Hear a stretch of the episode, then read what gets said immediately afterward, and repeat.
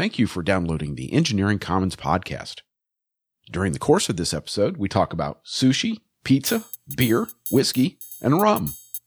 But no, we've not turned into a gastroblog. We're still the Engineering Commons. And in this episode, we talk about how to survive the dreaded corporate meeting.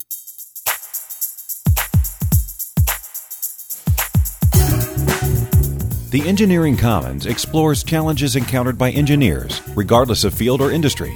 Join Adam, Brian, Carmen, and Jeff as they discuss issues of interest to today's engineering professional.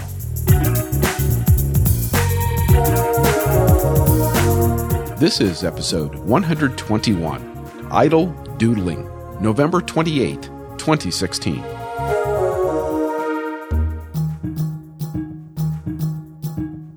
So, Brian, do you tend to doodle while sitting in long, boring meetings? Uh, I don't do a whole lot of doodling. I generally imagine myself on a beach somewhere with a cocktail. and exactly what is in the cocktail? Oh, that's whiskey. On a Whiskey beach, man, or- you got to be doing rum. No, no, no, no, no. No, no, no. Whiskey sounds better. Whiskey's perfect. Whiskey's perfect for any location. Yeah, you're not invited into my my island. Well, I mean, It's rum. It's served in coconuts, and it's got a little umbrella. That's that's the requirement. If he's drinking whiskey, he's not com- in competition with you for the rum. Doesn't matter. this is a judgment call, Adam. Meaning I'm being judged for liking whiskey. Which is a shame. Yes. Oh, I like whiskey too, but I mean, you know, context is everything. Am I in a smoke-filled room making a deal, trying to be a hard ass? no, I'm on a beach. I want rum. And and so, uh, does this mean, Brian, that you never doodle or just infrequently doodle? I never doodle. Hmm. Okay.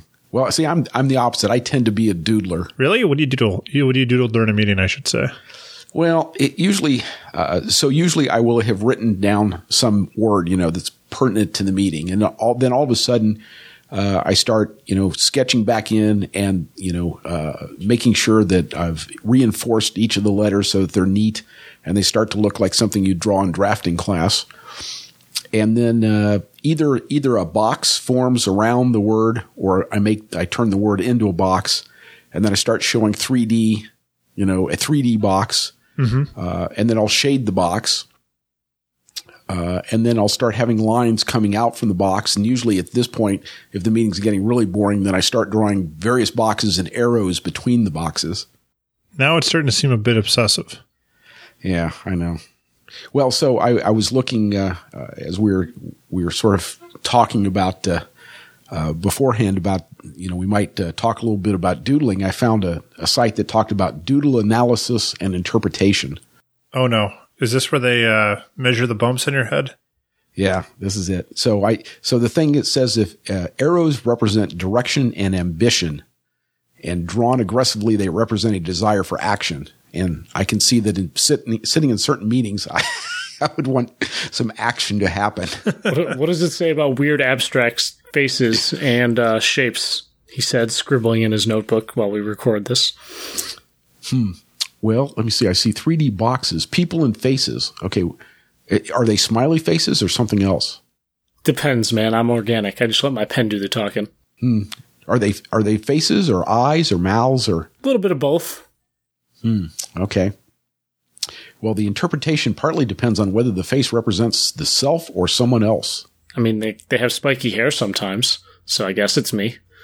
I forget what did Jung say about spiky hair. I still remember when Nickelodeon taught me how to draw Hey Arnold, so I still do that once in a while. Wow. Yeah, it's pretty great. And, and so, are do you tend to be a uh, a doodler, Carmen? Oh yeah, I doodle all the time. I'm a I'm a big doodler. Okay. I, I doodle while we record with the podcast. Uh, not that you guys don't hold my attention, but I feel like I'm a better listener when my hands are occupied. It doesn't drive you nuts from clicking open a pocket knife or something, Jeff. uh, that's true. Doesn't interfere with the recording. Right. Well, the uh, you know the the uh, well, I guess we should ask too, Adam. What about you? Are you a doodler? I am, uh, although I've gotten a lot better about it. In college class, yeah, uh, probably 25% was notes and 75% doodles. Right. Yeah. I guess the the uh, problem is there's nothing I guess wrong with doodling if you're really taking notes. It, it becomes when you become so distracted by creating your doodle that you're no longer paying attention to what's being said, and somebody calls on you and you go, "Uh, I don't know. Could you repeat that?" Uh, I'm not saying that hasn't happened. No, so yeah, I find, and it, this this is terrible to admit. Any potential employers, please cover your ears. Uh, if I doodle, I'm all right. I always, you know, keep keep the back of my mind listening, and I can stay focused on a meeting. Uh, it's when the meeting goes really off track, or I really have no purpose there, and I, I pull out my phone and start checking Twitter or whatever. That that that's when someone will say, "And what do you think, Carmen?" And I'll go, "Uh." Yeah. At which point, I don't Yeah. blame Miss. I don't blame myself. I blame the system. Right. Right. So so Brian is the non-doodler. Are you better able to stay stay focused on on long meetings? Well, when I'm not imagining tropical beaches, yes. Okay. Um, It depends if I, I generally find myself in meetings that I'm supposed to be in. I'm, I'm I, I less and less so in my career am I stuck in meetings that are truly pointless. But maybe that's because I'm not being invited anymore.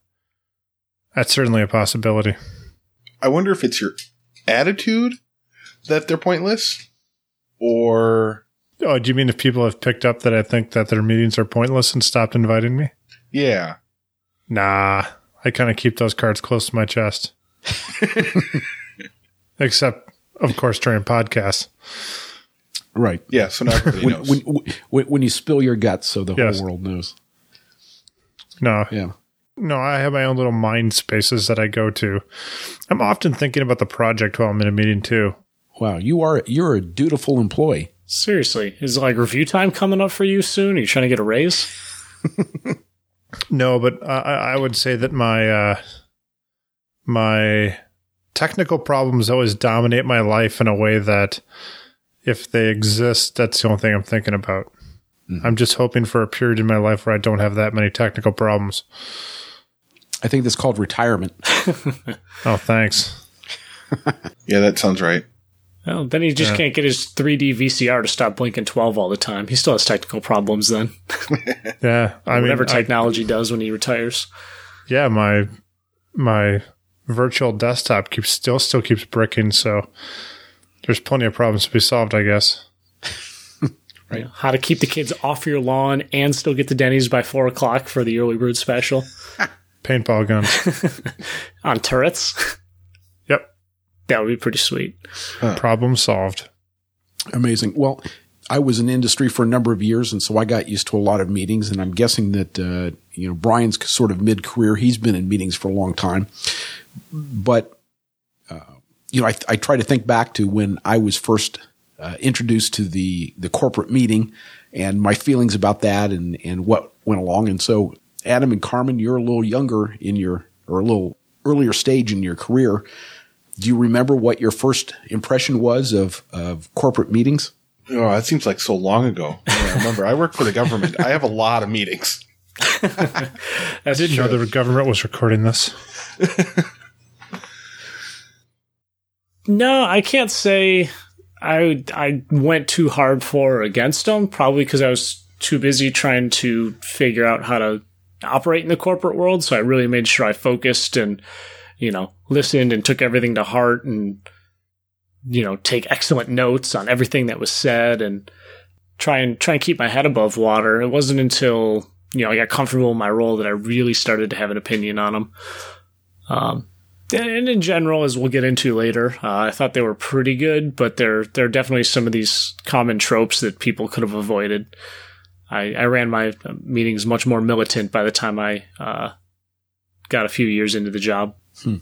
A- And so, how early did that happen? I mean, I, I remember early in my career, you know, just very uh, infrequently was I asked to run a meeting, or did I have cause to run a meeting? Usually, I was just being invited. Uh, depends. I mean, you know, when it when we were at at Intersil when I was there, I was doing a lot of status meetings because I was doing product development work. And mm-hmm. those are called by the product engineer who was kind of overseeing the project. So he'd call together apps, design, test, uh, marketing, whoever else needed to be looped in for that week. And then I would have to attend the meeting and hear everybody give the status. Um, and then not too long after I started, maybe in the first six ish months, I had to start calling meetings. Um, they weren't status meetings. It was more board reviews and schematic reviews to make sure I was, you know, doing things the right way before I spent money. Mm-hmm. And and did you find any difference? I mean, usually during uh, uh, your college education, you have occasions that you have to meet with a, a project group, that kind of thing. Did it seem different to you in any way, or was it just a another group meeting? Yeah, maybe a little more focused because I mean, you know, usually if you're meeting in college, you're not on a strict time limit. You know, if you're meeting in between classes, maybe, but at least I always met later in the evening with any group I was working with. So if you mm-hmm. ran 15, 20, 30 minutes late, it was mostly because you were shooting the shit and laughing and didn't really matter. But at work, it was a little more directed than that. Yeah. Yeah. What, what about you, Adam? You know, I, I was calling meetings pretty early and I think that was, um, by intention you know, just getting me used to realizing what I was going to have to do. And, and, and that's, I think, an advantage of the, the training program my employer has for, for new engineers. Um, mm. I was probably less than a month in and I was scheduling meetings with people and, um, it kind of expected to run them. Okay. That's, did they give you, did they give you any training in regard to this or just say, go run, a, go schedule, schedule a meeting? Um, my, my supervisor kind of gave me some direction, but not really training. Uh, you learn by doing. And uh, as you do more of it, you get better at it, hopefully. Well, that's certainly true. Or you get worse at it, one or the other. right. Or you conform to established standards. Right. Which can be good and could be terrible. Who's conforming? I was getting water because I'm unprofessional and didn't think about that before the podcast. Always rebel. we're, we're conforming now. Okay, we're giving in. Oh, we're good. becoming the man. Mm-hmm. All right. I'll wear a suit to work tomorrow. yeah. Adam had mentioned that uh, early on he was responsible for scheduling these meetings. Uh-huh. Um, so, any any insight that we might uh, have, Carmen, on uh, the prod, uh, the process of scheduling a meeting? Yes. Put your calendar up on the wall, throw a dart, call the meeting. Ooh, Excellent. It's, it's, pretty great. It keeps people on their toes. It's a it's a real millennial way of thinking. I wish that would work. I mean, I guess it could if you limited your calendar to five work days and you know nine to five. But whatever. you know, in this era of email and uh, Twitter and you know Yammer, what are all the other things? Slack, yeah, Skype. Uh, Skype. So what, what's the bit? Why have a meeting? I mean, why can't we just uh, record our thoughts? What what is it about this meeting stuff that where we all have to show up in person? Gee, or dial in and web conferences. right. yeah, necessary evil, unfortunately. I don't know about uh, I necessary. Mean, people talking in real time still has you know quite a bit of benefit. Uh, there's been many a times during a status meeting that two people who had previously disagreed on something realized, oh, we actually agree, but we're talking past the other person. So that's actually wrapped mm-hmm. up. Cool. We can move forward. And in, in five minutes, you can correct uh, what was previously three days running on an email thread. Right. Sounds like marriage.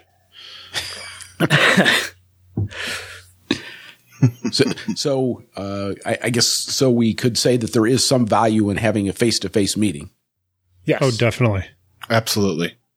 Okay. And you know, as we'll talk later, you you're projecting your data or whatever, and everybody's looking at the same piece of data at the same time, whether it's a scope shot, simulation result, customer mm-hmm. feedback survey, whatever the hell it may be. You know, every, you got everybody's attention on this at one time, so you know they're all looking at it, and you could just move forward. Whereas if you send it off in an email, yeah, everybody will eventually get to it. You hope, but it, you know, Joe could look at it today immediately and send his response, and then Chuck, the VP, could, uh, you know, take two weeks to answer it because he's got 4,000 emails in his inbox. Right. Well, there's just, Right. there's so much nonverbal elements to communication that just get lost when you're not able to sit down with the person or people.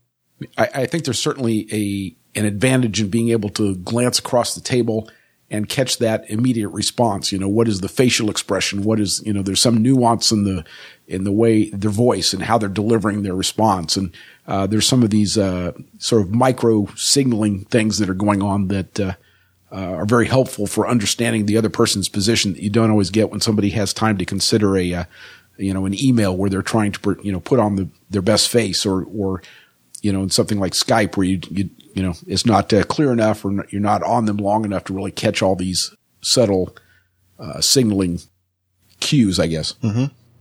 This is also why I like email way better because my first reaction is always one of disgust and pure outrage. they want me to do what? In what time? Right. I actually have to do work at this job? Unreasonable. So, so you get a chance to not say that with your eyes to somebody's face. Oh, exactly. This is, this is why I don't play. The only reason I don't play professional poker, it's because I have I, I give it away. I have a million tells. Wear my heart on my sleeve. Uh, Yeah. So, uh, in terms of scheduling meetings and everything, one thing I found as we were researching this podcast I thought was kind of interesting. Uh, it's a post from a couple years back, maybe 09, I believe. Something like that. Yeah, July 2009 from uh, Paul Graham, and he's uh, works with Y Combinator. And he was talking about the makers versus the managers schedule. Um, so in in his post here, he describes the as a manager, it's really easy to schedule a meeting. Um, typically, your day is divided into one hour chunks. So all you got to do is find a free time slot and pencil something in. It's pretty easy as long as you have the time open. You can do whatever you want with that slot. Um, but as someone who's a, a maker uh, and an engineer on the floor or a designer or whatever, a one hour meeting can kill your whole day. Um, so, for example, if you go on your lunch break from noon to one, you know you have a meeting from two to three. I mean, you can't code or do delicate board rework or prototyping in an hour. Um, you know, it's really hard to get good progress done in that time. You know, you have to get in your mindset, make sure you got the tools, everything like that. Next thing you know, oh, it's about 10 minutes before the meeting. I got to walk my way to the conference room. Um, Right. And you know, worst case scenario, this this can ripple out and affect your whole day. Uh, if you know your afternoon is shot, you may just use the morning for work that's does to get done, but not anything critical or ambitious because you don't have that solid half day or more chunk of time to just devote to a project and really work through that tough design problem or you know whatever it is you have to do. Um, Yeah. So you just delay the the whole thing. Yeah. Now, it, I don't know. Is it just me that that when I'm in that situation and I've got an hour and I'm not sure whether I'm going to get into the, the project or not, and I decide, well, what the heck? I've got an hour. I'll try to get into the project. That invariably, when I do that, something goes horribly wrong at about the 45 minute mark, and so I've got about five minutes to sort of wrap things up and try to, you know, stabilize it so I can leave for the meeting. And then I spend the entire time in the meeting worrying about the problem and what I'm going to do when I get back to it. Hmm. See, that's why you just don't start anything ambitious. Well, yeah, right. You also never power anything up for the first time on a Friday afternoon. You save it till Monday. oh, that's a good rule. Yeah, unless there's a literal gun to my head. If I get first boards back on a Friday, I power them up Monday. not not my problem at that point. It's Friday after lunch. I'm I'm already half checked out anyways. if it can wait, it will. right.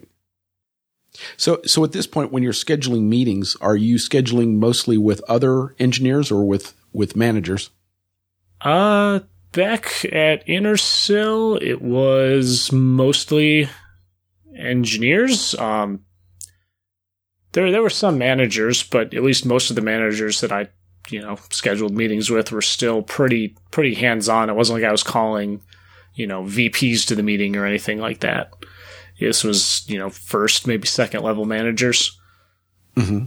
Uh, at TI, uh, haven't really called too many meetings. Just quick informal ones where I wanted to get my boss and another coworker into the room and just show them something real quick. Um, but this time it's more marketing and you know occasionally there's other engineers, but it it's it's a lot of marketing right now, which is very different.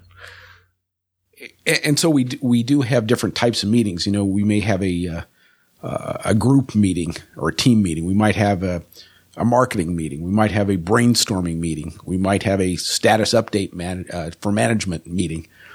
Uh, in each one of those types of meetings is is kind of different. Have you have you noticed a different you know that you get invited to different types of meetings? That I I know you get d- invited to different types of meetings, but I guess have you noticed a different behavior or a different culture or different norms for the different types of meetings?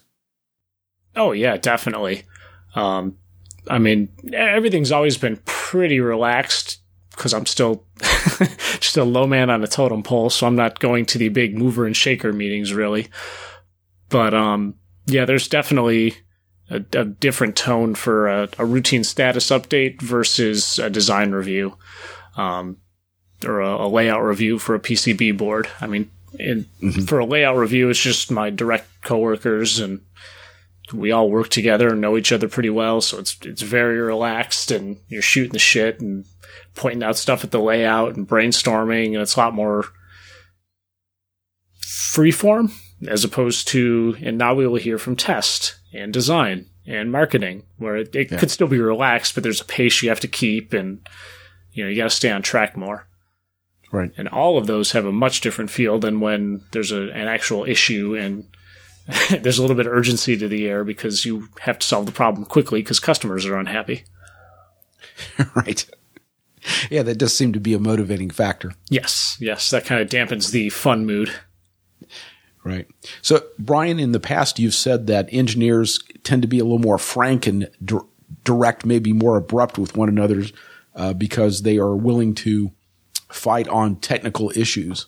And I'm wondering if you see that in uh, that behavior in meetings if you have mostly engineers in the meeting if, if it's a definitely a different behavior than if you've got engineers and non-engineers in the in the room oh it depends on what the topic are we talking about marketing issues or are we talking about engineering issues well uh, give me give me both scenarios well i mean if it's a technical issue is if i do x will y happen i think that uh, engineers can be pretty both pretty brutal and pretty honest with each other pretty quickly mm-hmm. Um, and I think you, at least that's been my experience. They can develop consensus pretty quick. Mm-hmm. Um, I would say if it's a marketing, like, hey, let's let's plan this product line. Engineers can be just as bad as marketing people, and if not worse. just as bad in what way?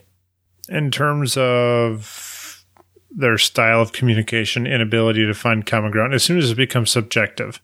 Mm-hmm but I would also say engineers are generally pretty terrible at marketing. By and large, I, that's been my experience. Yeah, sounds right. Yeah, we may need to have a uh, another episode about why that's the case, but yeah, I, I I mean I I know that I'm bad at at you know I love technical problems and trying to solve the technical problems, but as knowing as to what kind of products other people want, I haven't a clue. Uh, there was a great um, I guess, theme at the end of uh, this past season of Silicon Valley, where the engineers had beautifully solved a problem that nobody quite understood. Mm-hmm. And so their big problem was that all of the engineers were giving it rave reviews, but n- no one understood the pro- no no consumers understood what problem they had solved. right. Yeah, it sounds like something that will uh, will fail in the market yes. be, launch, be launched with great commercials and great fanfare, but uh, will eventually fail in the market. Yes. Now, that's not all bad for the engineers, right? They got to work on a project they like. It's the business that is unhappy that they spent all that money on something that isn't going to sell. Yeah, but don't as engineers, don't you want to work on something that's going to sell? Yes, of course you do. I'm I'm looking for the silver lining. All right. I wanted to I wanted to close off with uh, Paul Graham's article. So he had sure. an interesting recommendation for how to get around this problem of you know destroying your day, and it was something Yeah. he's done at some of his startups that he's helped coach or run or whatever. And it was you know every engineer instead of you know being at the the whim of management schedules office hours for lack of a better word and you know you pick some amount of time you have to have per week whether it's four hours six hours whatever and you you budget that block of time and it's becomes public knowledge you know whether it's in your email signature or wiki whatever. And it, everybody knows this is the the four hours i've blocked off for this week. And this this is when i would like meetings please so i can be the most productive. And obviously there are many ways that that would fail but it's an interesting solution nonetheless. Well, at least nice that he's noticing that that his uh, his technical staff is important to the business, yeah. Um, and and that their uh, their creativity and, and their ability to get into the flow is is important to their production of of things the company can sell. Yeah, yeah, definitely, and it, it's definitely a step in the right direction. I just seems like it's something that only works really well for startups and small companies where everybody's typically located in one location. I mean, just trying to think about my new job. I have people I talk to all over the world, and there are many thousands of potential people I could have to deal with. And if everybody had to fit around everybody's four-hour blocks, that would be crazy to say the least. You know, I, I would say though there there is an opportunity to have some general rules for when to schedule meetings. Oh Like, yeah, uh, definitely. Field staff, uh, I tend to not schedule a meeting with somebody who spends a lot of time in the field after eight o'clock. They're Mhm. showing up at seven. They're even holding them till for an eight to nine o'clock meeting. That's slowing their day down. Um, you know, get in, get it done, and then let them get back on with their day. You know, look at people's hours and do they have to travel from someplace? Okay, look at what their block is. All right, well, it's going to take them two hours to get here. Really, I need to look at the two hours in advance and two hours after the meeting. Yeah, probably Hmm. more so than that because that, that's a giant chunk of time. That's a full day for a meeting almost. Yeah, it is. Right. So we've we've uh, taken a look a little bit about the various types of meetings we might have, and and some thoughts about uh, scheduling the meetings to be considerate of one another's time. So, are there any uh, hints we might have to running a productive meeting? So many hints. We got the best hints. No PowerPoint. Yes. So I, I think the the number one rule of having a, a meeting or running a meeting is have a purpose. if if you just want to get everyone together to shoot the shit, I use that expression a lot this podcast. I don't know why. Uh, if you just want to get everybody together for the hell of it, uh, schedule a happy hour at the end of the day. don't uh, don't waste valuable time. You know, getting everybody into a room just to say, I don't really know why I called this meeting. Yeah. So, I mean, in, in my career, which stretches back a little bit before uh, you guys, there were some businesses where the meetings happened a lot. There were, you know, just a lot of meetings that didn't seem to have a purpose. And I'm wondering, has that changed with time with, with all this, A, uh, reduced staff? There's a lot fewer extra engineers floating around that there used to be at any given business and, and a focus on you know, time and productivity. Does do people really call meaningless meetings anymore? yes. Yeah, I was I was just gonna say I, I haven't experienced it too much, but I'm sure somebody out there has. I can't imagine it's gone away completely. But useless meetings are like uh, federal pork spending. One person's pork is another person's, you know, essential bridge. You know, so just because it's pointless to you doesn't necessarily mean that it's not the most important consensus building meeting ever to somebody else. Yes, a- and most of the time they tend to be very large, at least in my experience, large meetings, regularly scheduled that it's important to one Oh, person. yes, yes. Regular scheduled meetings are awful. Yeah. I- I- And you have 30 people there who each need to be there for about two minutes, except the three people who scheduled it, who have to be there the whole time. Yeah, I, I was lucky back at my old job for weekly meetings on chip status. Uh, you know, we, we would call off the meeting if there was nothing really to report or, uh, you know, like in, in the days before first silicon comes back, well, design's not doing anything because they, they're waiting on the chip. They can't change anything. Apps is just waiting. Test is just waiting. So you, you might just send out an email in the morning before and say, does anyone have any updates? Otherwise I'll cancel. And usually you got, no, go ahead, cancel. We don't care. and then, uh, once the chip comes back and you're validating for the first time, everybody wants results. You know, for the next month or two, you would hold weekly meetings where everybody's given their updates and you needed to have everybody present. Right. So when you say have a purpose, is that, is it important just that you who's running the meeting has a purpose or is, is it important that everybody else knows what the purpose before they show up or is it enough just to tell them once they've shown up that here's what I want to accomplish today? Oh, I think you have to send that out before in the, you know, exchange meeting notice or however you set that up at your company is, you know, so everybody knows what to prepare and if they need anything. You know, if you're just saying status update, well, then everyone's got to know where their project is. If you just want to say, you know, layout review or design review or validation review, uh, that's very important so people know how they have to schedule it in terms of their priority list. Right. Yeah. One of the worst things you can do to somebody is have them come to a meeting and them not be prepared, able to be prepared. Exactly. Cause then that's when you get a lot of the, uh, silly questions like, you know, why are we here? What does that widget do? You know, why did we do this decision? And yeah. Right. And a lot of things that could be, oh, well, I have that at my desk or let me go grab that so I can show you, um, when they probably should have had it and they would have if they had known. Yeah. Yeah. Have a purpose and let everybody know when the meeting is scheduled. You know, and I'd say if it's a, a meeting where you've got a, a lot of managers or it's very hard to schedule, you know, at least give people a couple, a week's notice. You know, I've had to schedule meetings out a month and a half just to schedule the time, but really don't have much of an agenda together yet. Mm-hmm. So have a purpose. Um, also, don't invite unnecessary people. We've kind of hinted at this already. Um, you know, if you're doing a deep dive into your architecture of how the machine operates or how the circuit works or, you know, the the the detailed fabrication results or whatever, you know, d- does marketing really need to be there for that? Is there anything they can use? Um, you know, can they just get the general idea of it from the meeting notes that you should be keeping. Um, you know, free them up to go do something else. And similarly, if it's just apps and design related, does, does, or apps and marketing, does design really need to be there if it doesn't impact them, if they have other projects? Um, you know, you always got to trade that off and see. Mm-hmm. So, so are, do you think that the meeting should be something like, you know, they talk about, uh, courtroom lawyers, they should never ask a question to which they do not know the answer already.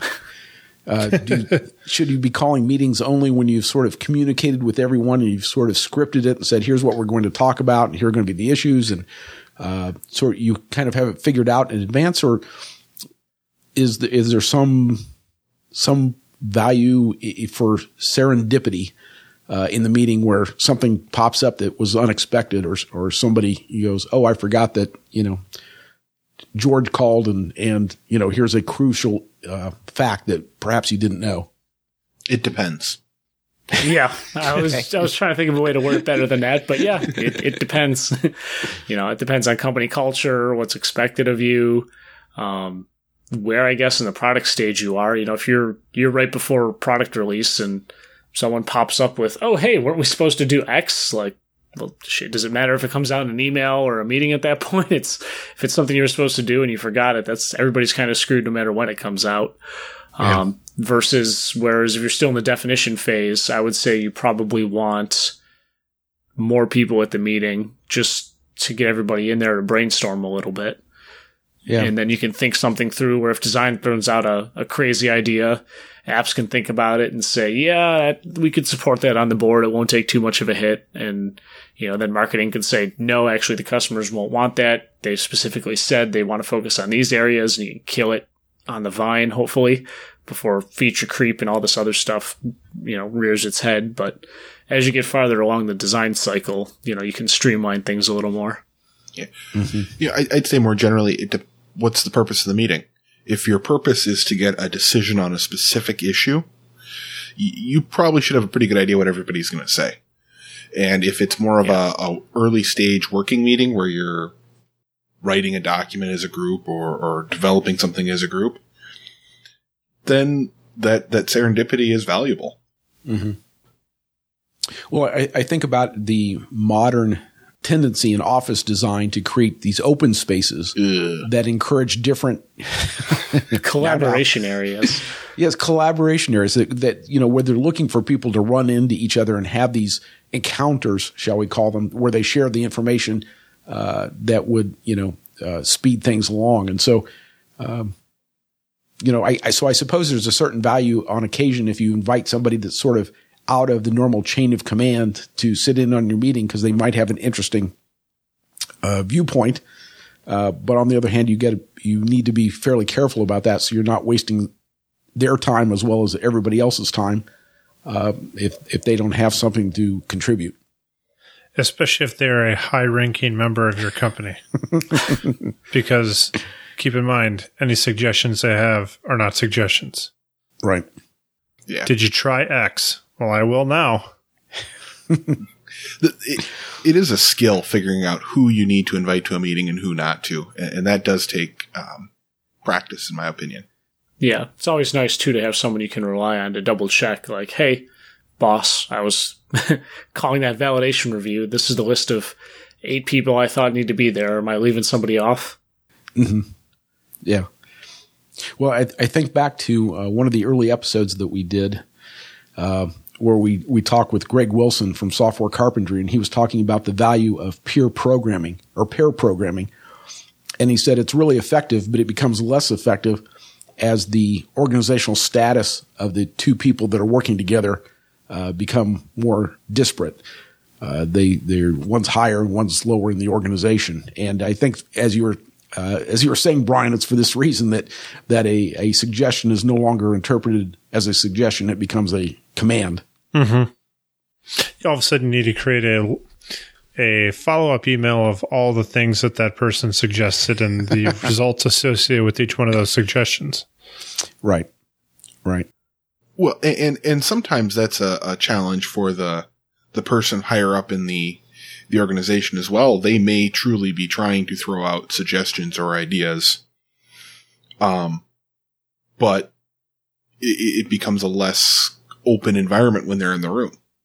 yeah. And you, and you said, Adam, that there's a certain art of knowing who to invite to the meetings, and I think that's part of it. Is that if you invite too high a person in the organization too early, you kill all the uh, the creative thought. that you you know the the let me just throw something out there for the heck of it and see what sticks.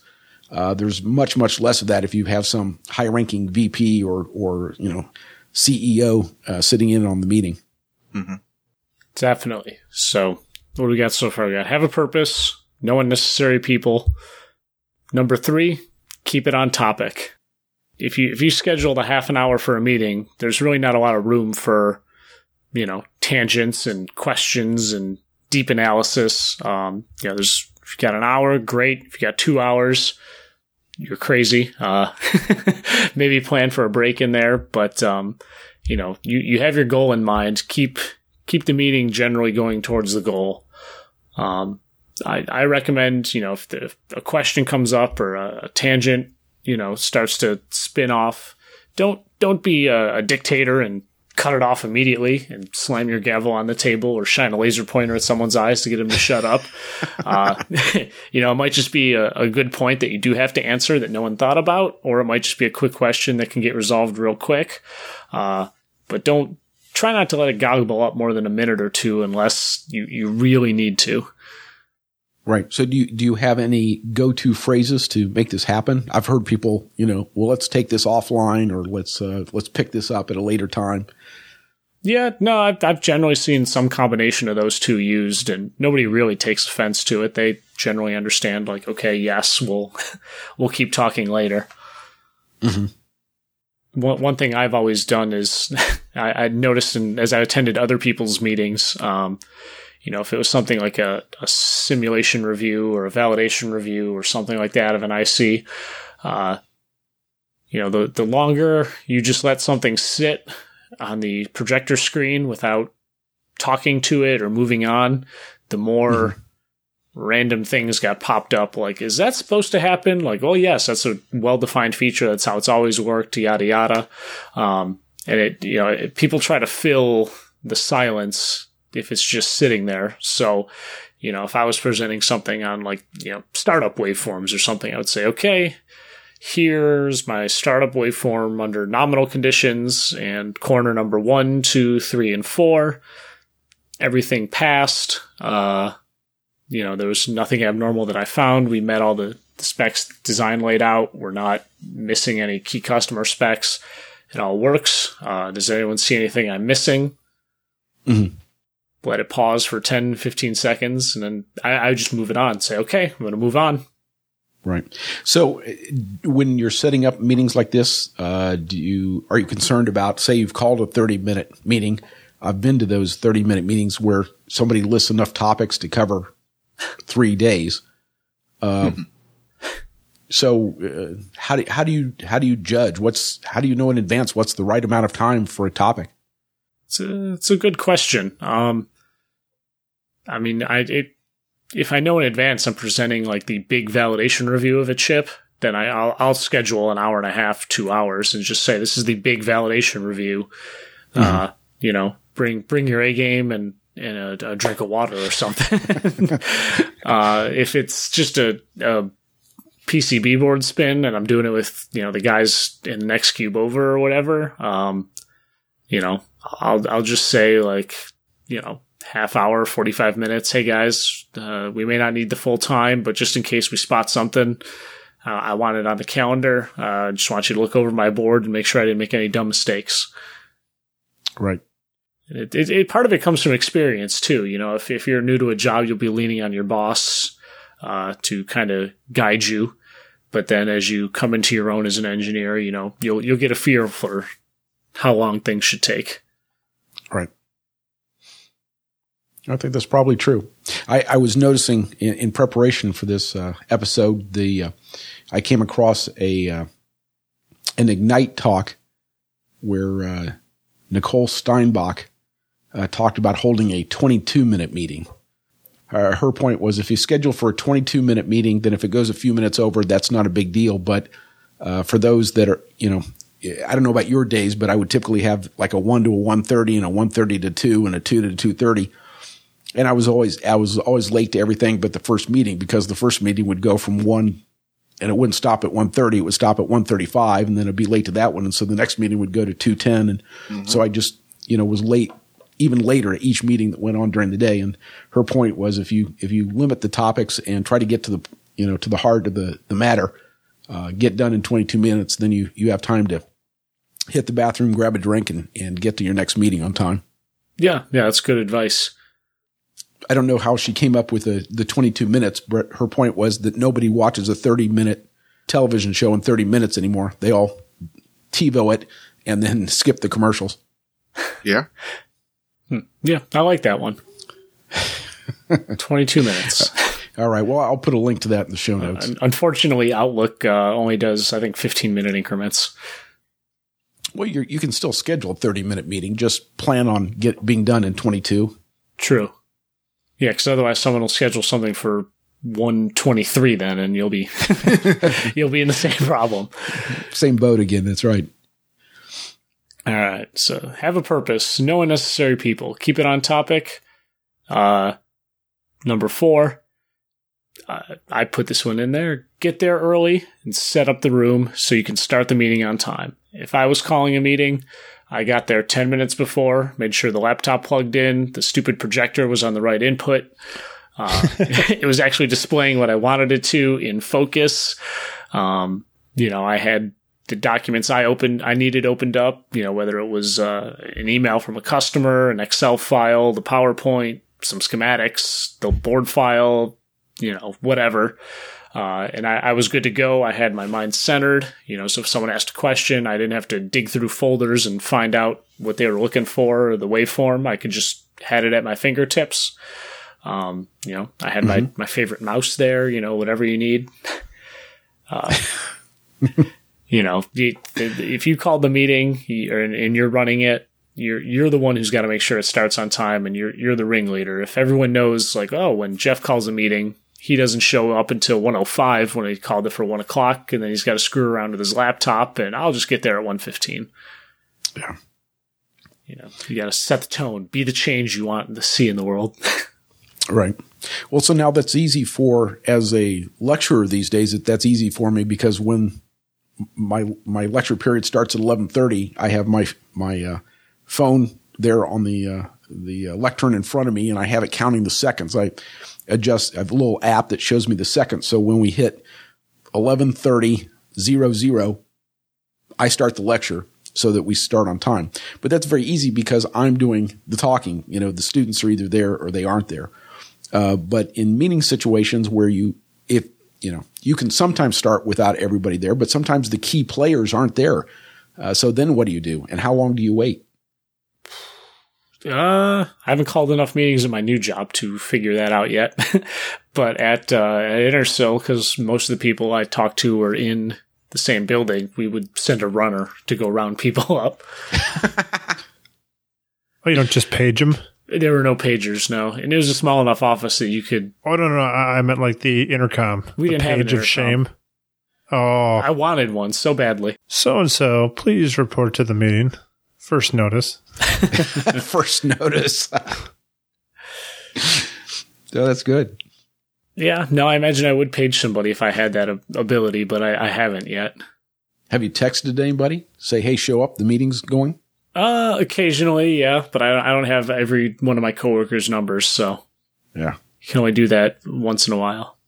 Just send them really bizarre summations of what was being decided at the meeting they skipped. That's a good point. Yeah. Right. Or or make sure that they are assigned all the action items. Yeah.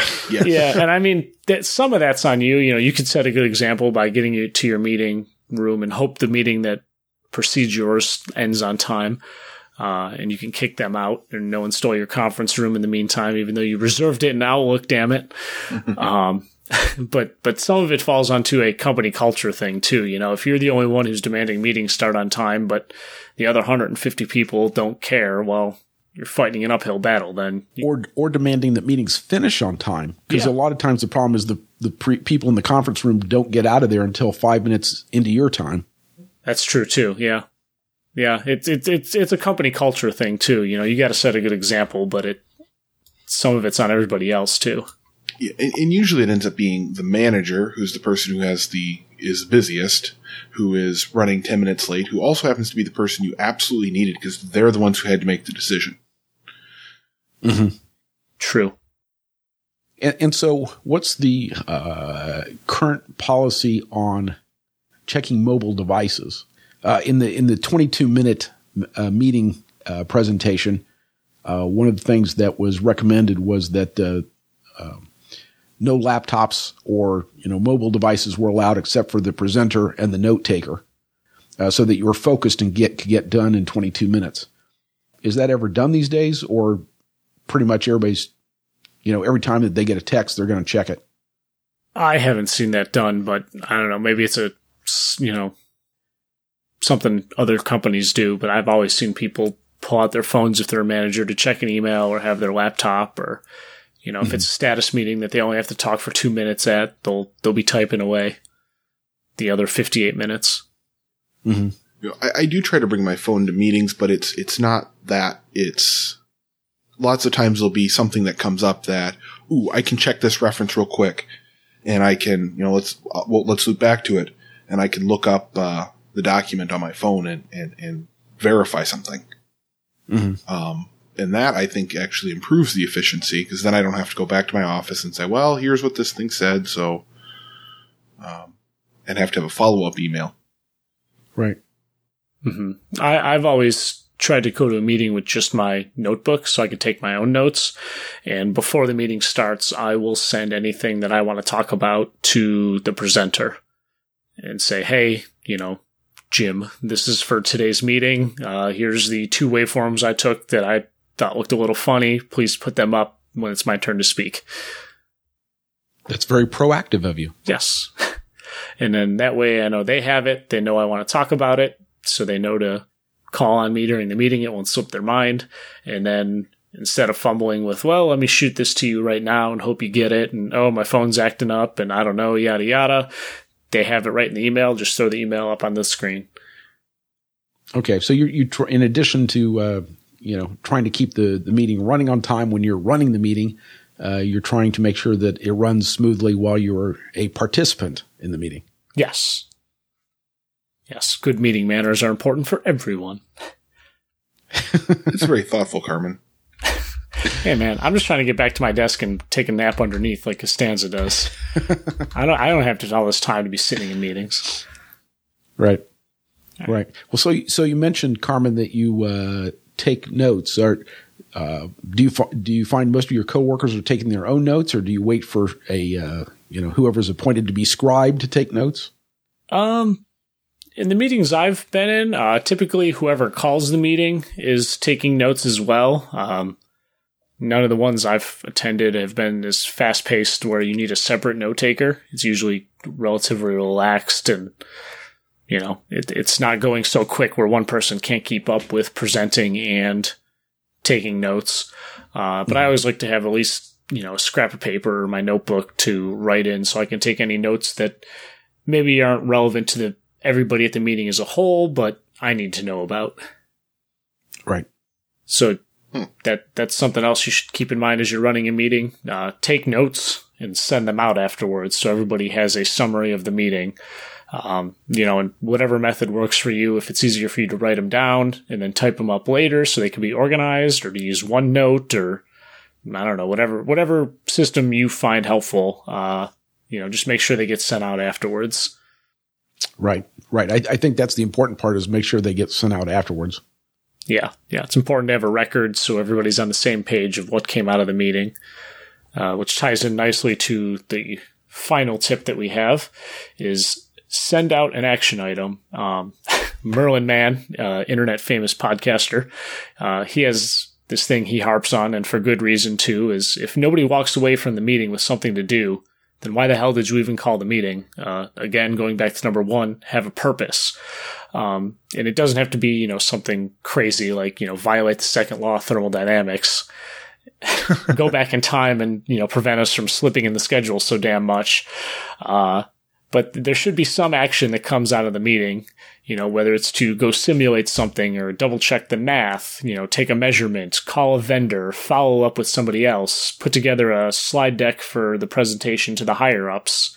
Um, you know, hey, that side point that you guys were going off on a tangent about, like that's a deliverable. Let's go figure out if that's actually an issue and, you know, have it due next meeting. Um, you know, it's important to have the deliverables and a, a, a due date on them so people don't just brush it off as, yeah, whatever. You know, make them responsible, assign a person to it Right. and a due date. Right. Yeah. It gets easy to say, well, we're going to have another meeting in a week or two. So we'll just go to the meeting and, and figure it out in a week or two. hmm It's like punting. Yeah. Yes, it is. So typically, when I've sent out a summary, I'll say, you know, you know, the I'll have a notes section about what we talked about, and then at the end, or sometime depending on, or up in front of that, because sometimes people won't look at the summary; they'll just look at the action items. you know, I'll have action items, and it'll be number one, you know, uh, design. Do you see this bug in simulation? Apps. Uh, you know, try to reproduce it again on a second board. You know, test. Does this show up on the automatic tester? Uh, you know, and you know, assign whoever the engineer is for design apps and test to that, and you know, send out your results uh, as they come in, or you know, bring it up at the next status meeting on Wednesday or whatever. Right.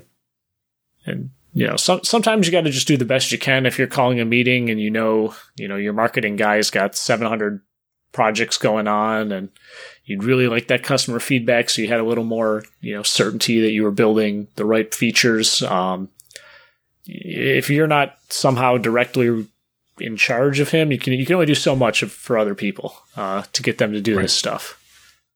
So at least have it documented that you wanted this so you can cover your ass. Right right because it certainly certainly as a young engineer oftentimes you can ask people to do stuff but you're not in a position to demand that they do things. Exactly. So if they don't volunteer to assume an action item, you may be uh, you may have to settle for something less than uh, full commitment. Um, so if everybody behaves themselves and cooperates and says yes, let's rah rah, let's go, let's get them, uh, that's all good. But I have been in an, a meeting or two where things pretty much devolved into a shouting match. What? So have you guys been in meetings like that? Thankfully, not really. People have disagreed, but you know, after a couple of minutes, you know, whoever's running the meeting usually says, "All right, well, again, action item. Figure out who's right. You know, come back with your analysis and say we should do it X. You know, way number one or way number two. Right. I've had a few, but I don't want to relive them. Yeah. they generally involve months worth of baggage.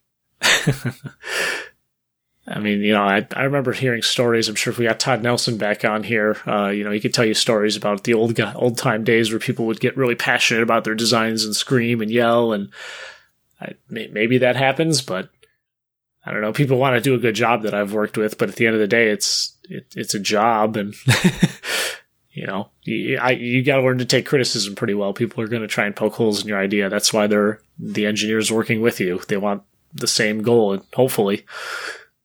Yeah. Yeah. And, and if you're fighting over whose fault it is for, you know, a field failure or something, well, you know, get, get it out of your system quick because at the end of the day, the CEO or whoever's in charge of, you know, keeping you on isn't going to care in the end. right. Who exactly right. did it? It why didn't it get, get solved? Right. Well, I guess I've been in some meetings where usually these were meetings with customers who were upset for some reason with the way thing, you know, a project had proceeded. But but you could feel the you know you could feel the tension. When people are upset or they're irritated you know you can feel the tension and and the meeting would start there'd be the you know the introductions and there would be the you know here's here's the, our understanding of the situation. It would be laid out. And sometimes these things would you know uh, work themselves out my I think I mentioned on an earlier podcast that usually if when you're getting criticized for something that that if you can make it through about 45 minutes the worst is over because people can't stay in an animated state of angry for more than about 45 minutes. They eventually wear out and then you can have a more civil discussion as to what the, you know, what the real heart of the matter is. But it, sometimes it takes that long for somebody to get the anger out of their system. Yeah.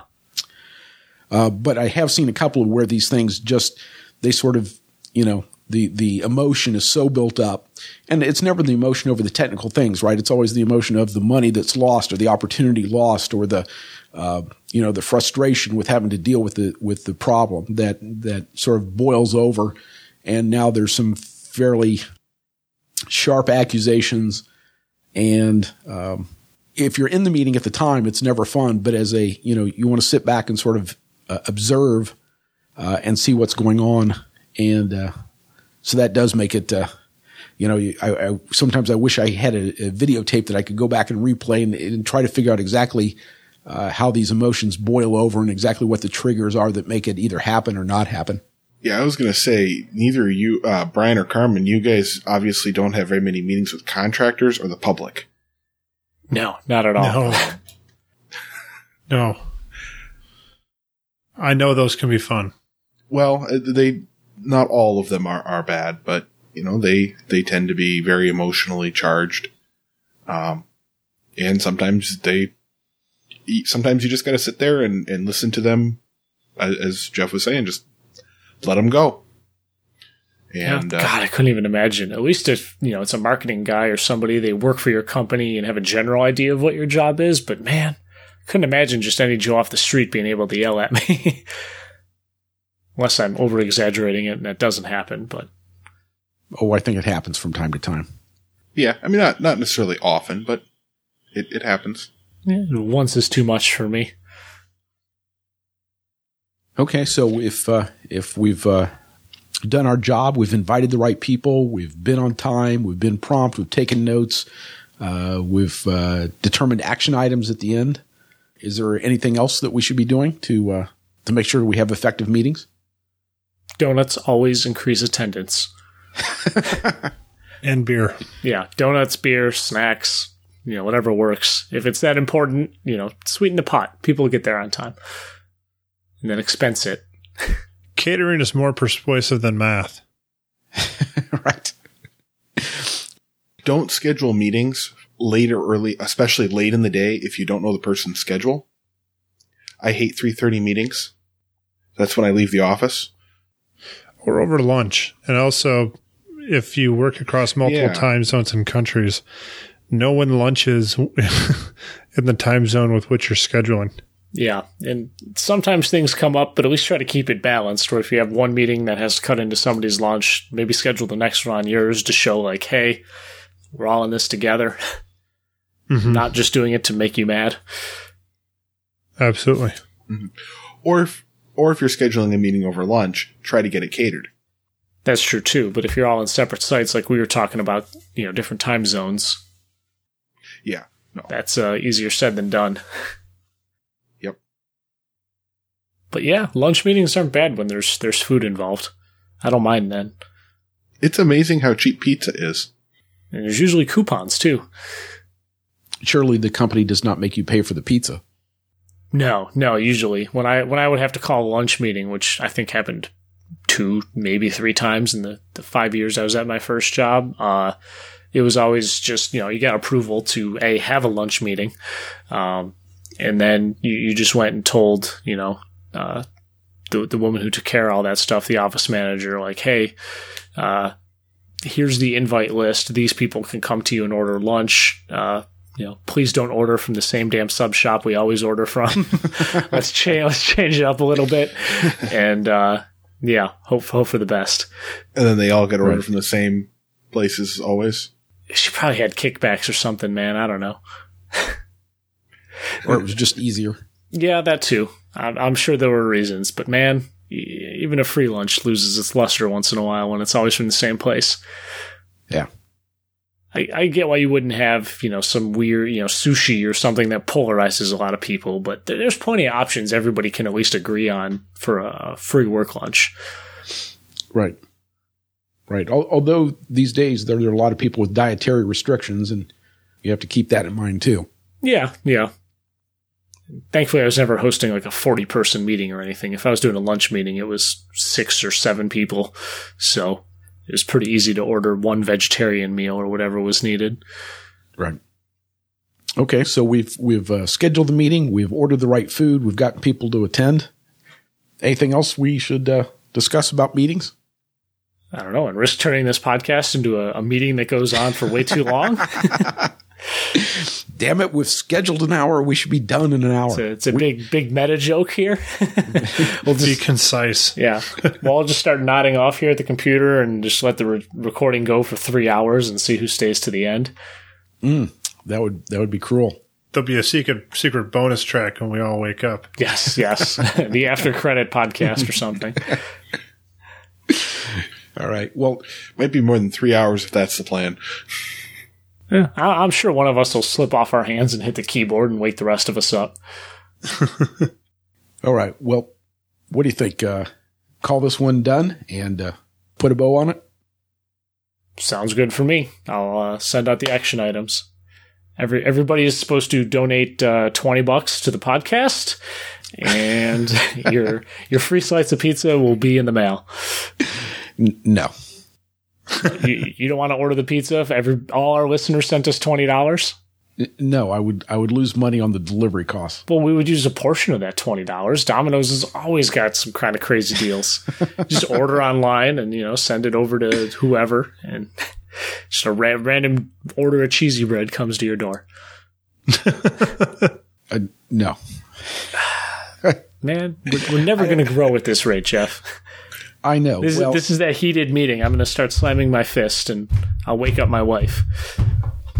And if your fist doesn't work, uh, pull your shoe off and start banging it on the table. yeah. Well, Deal. You know, we have these problems every time we start discussing the vast amount of wealth brought in by this podcast. So It's true. It's clearly going to our heads. must be. We're gonna have a behind the music special at some point. There's an awful lot of new number zeros on that. Yeah.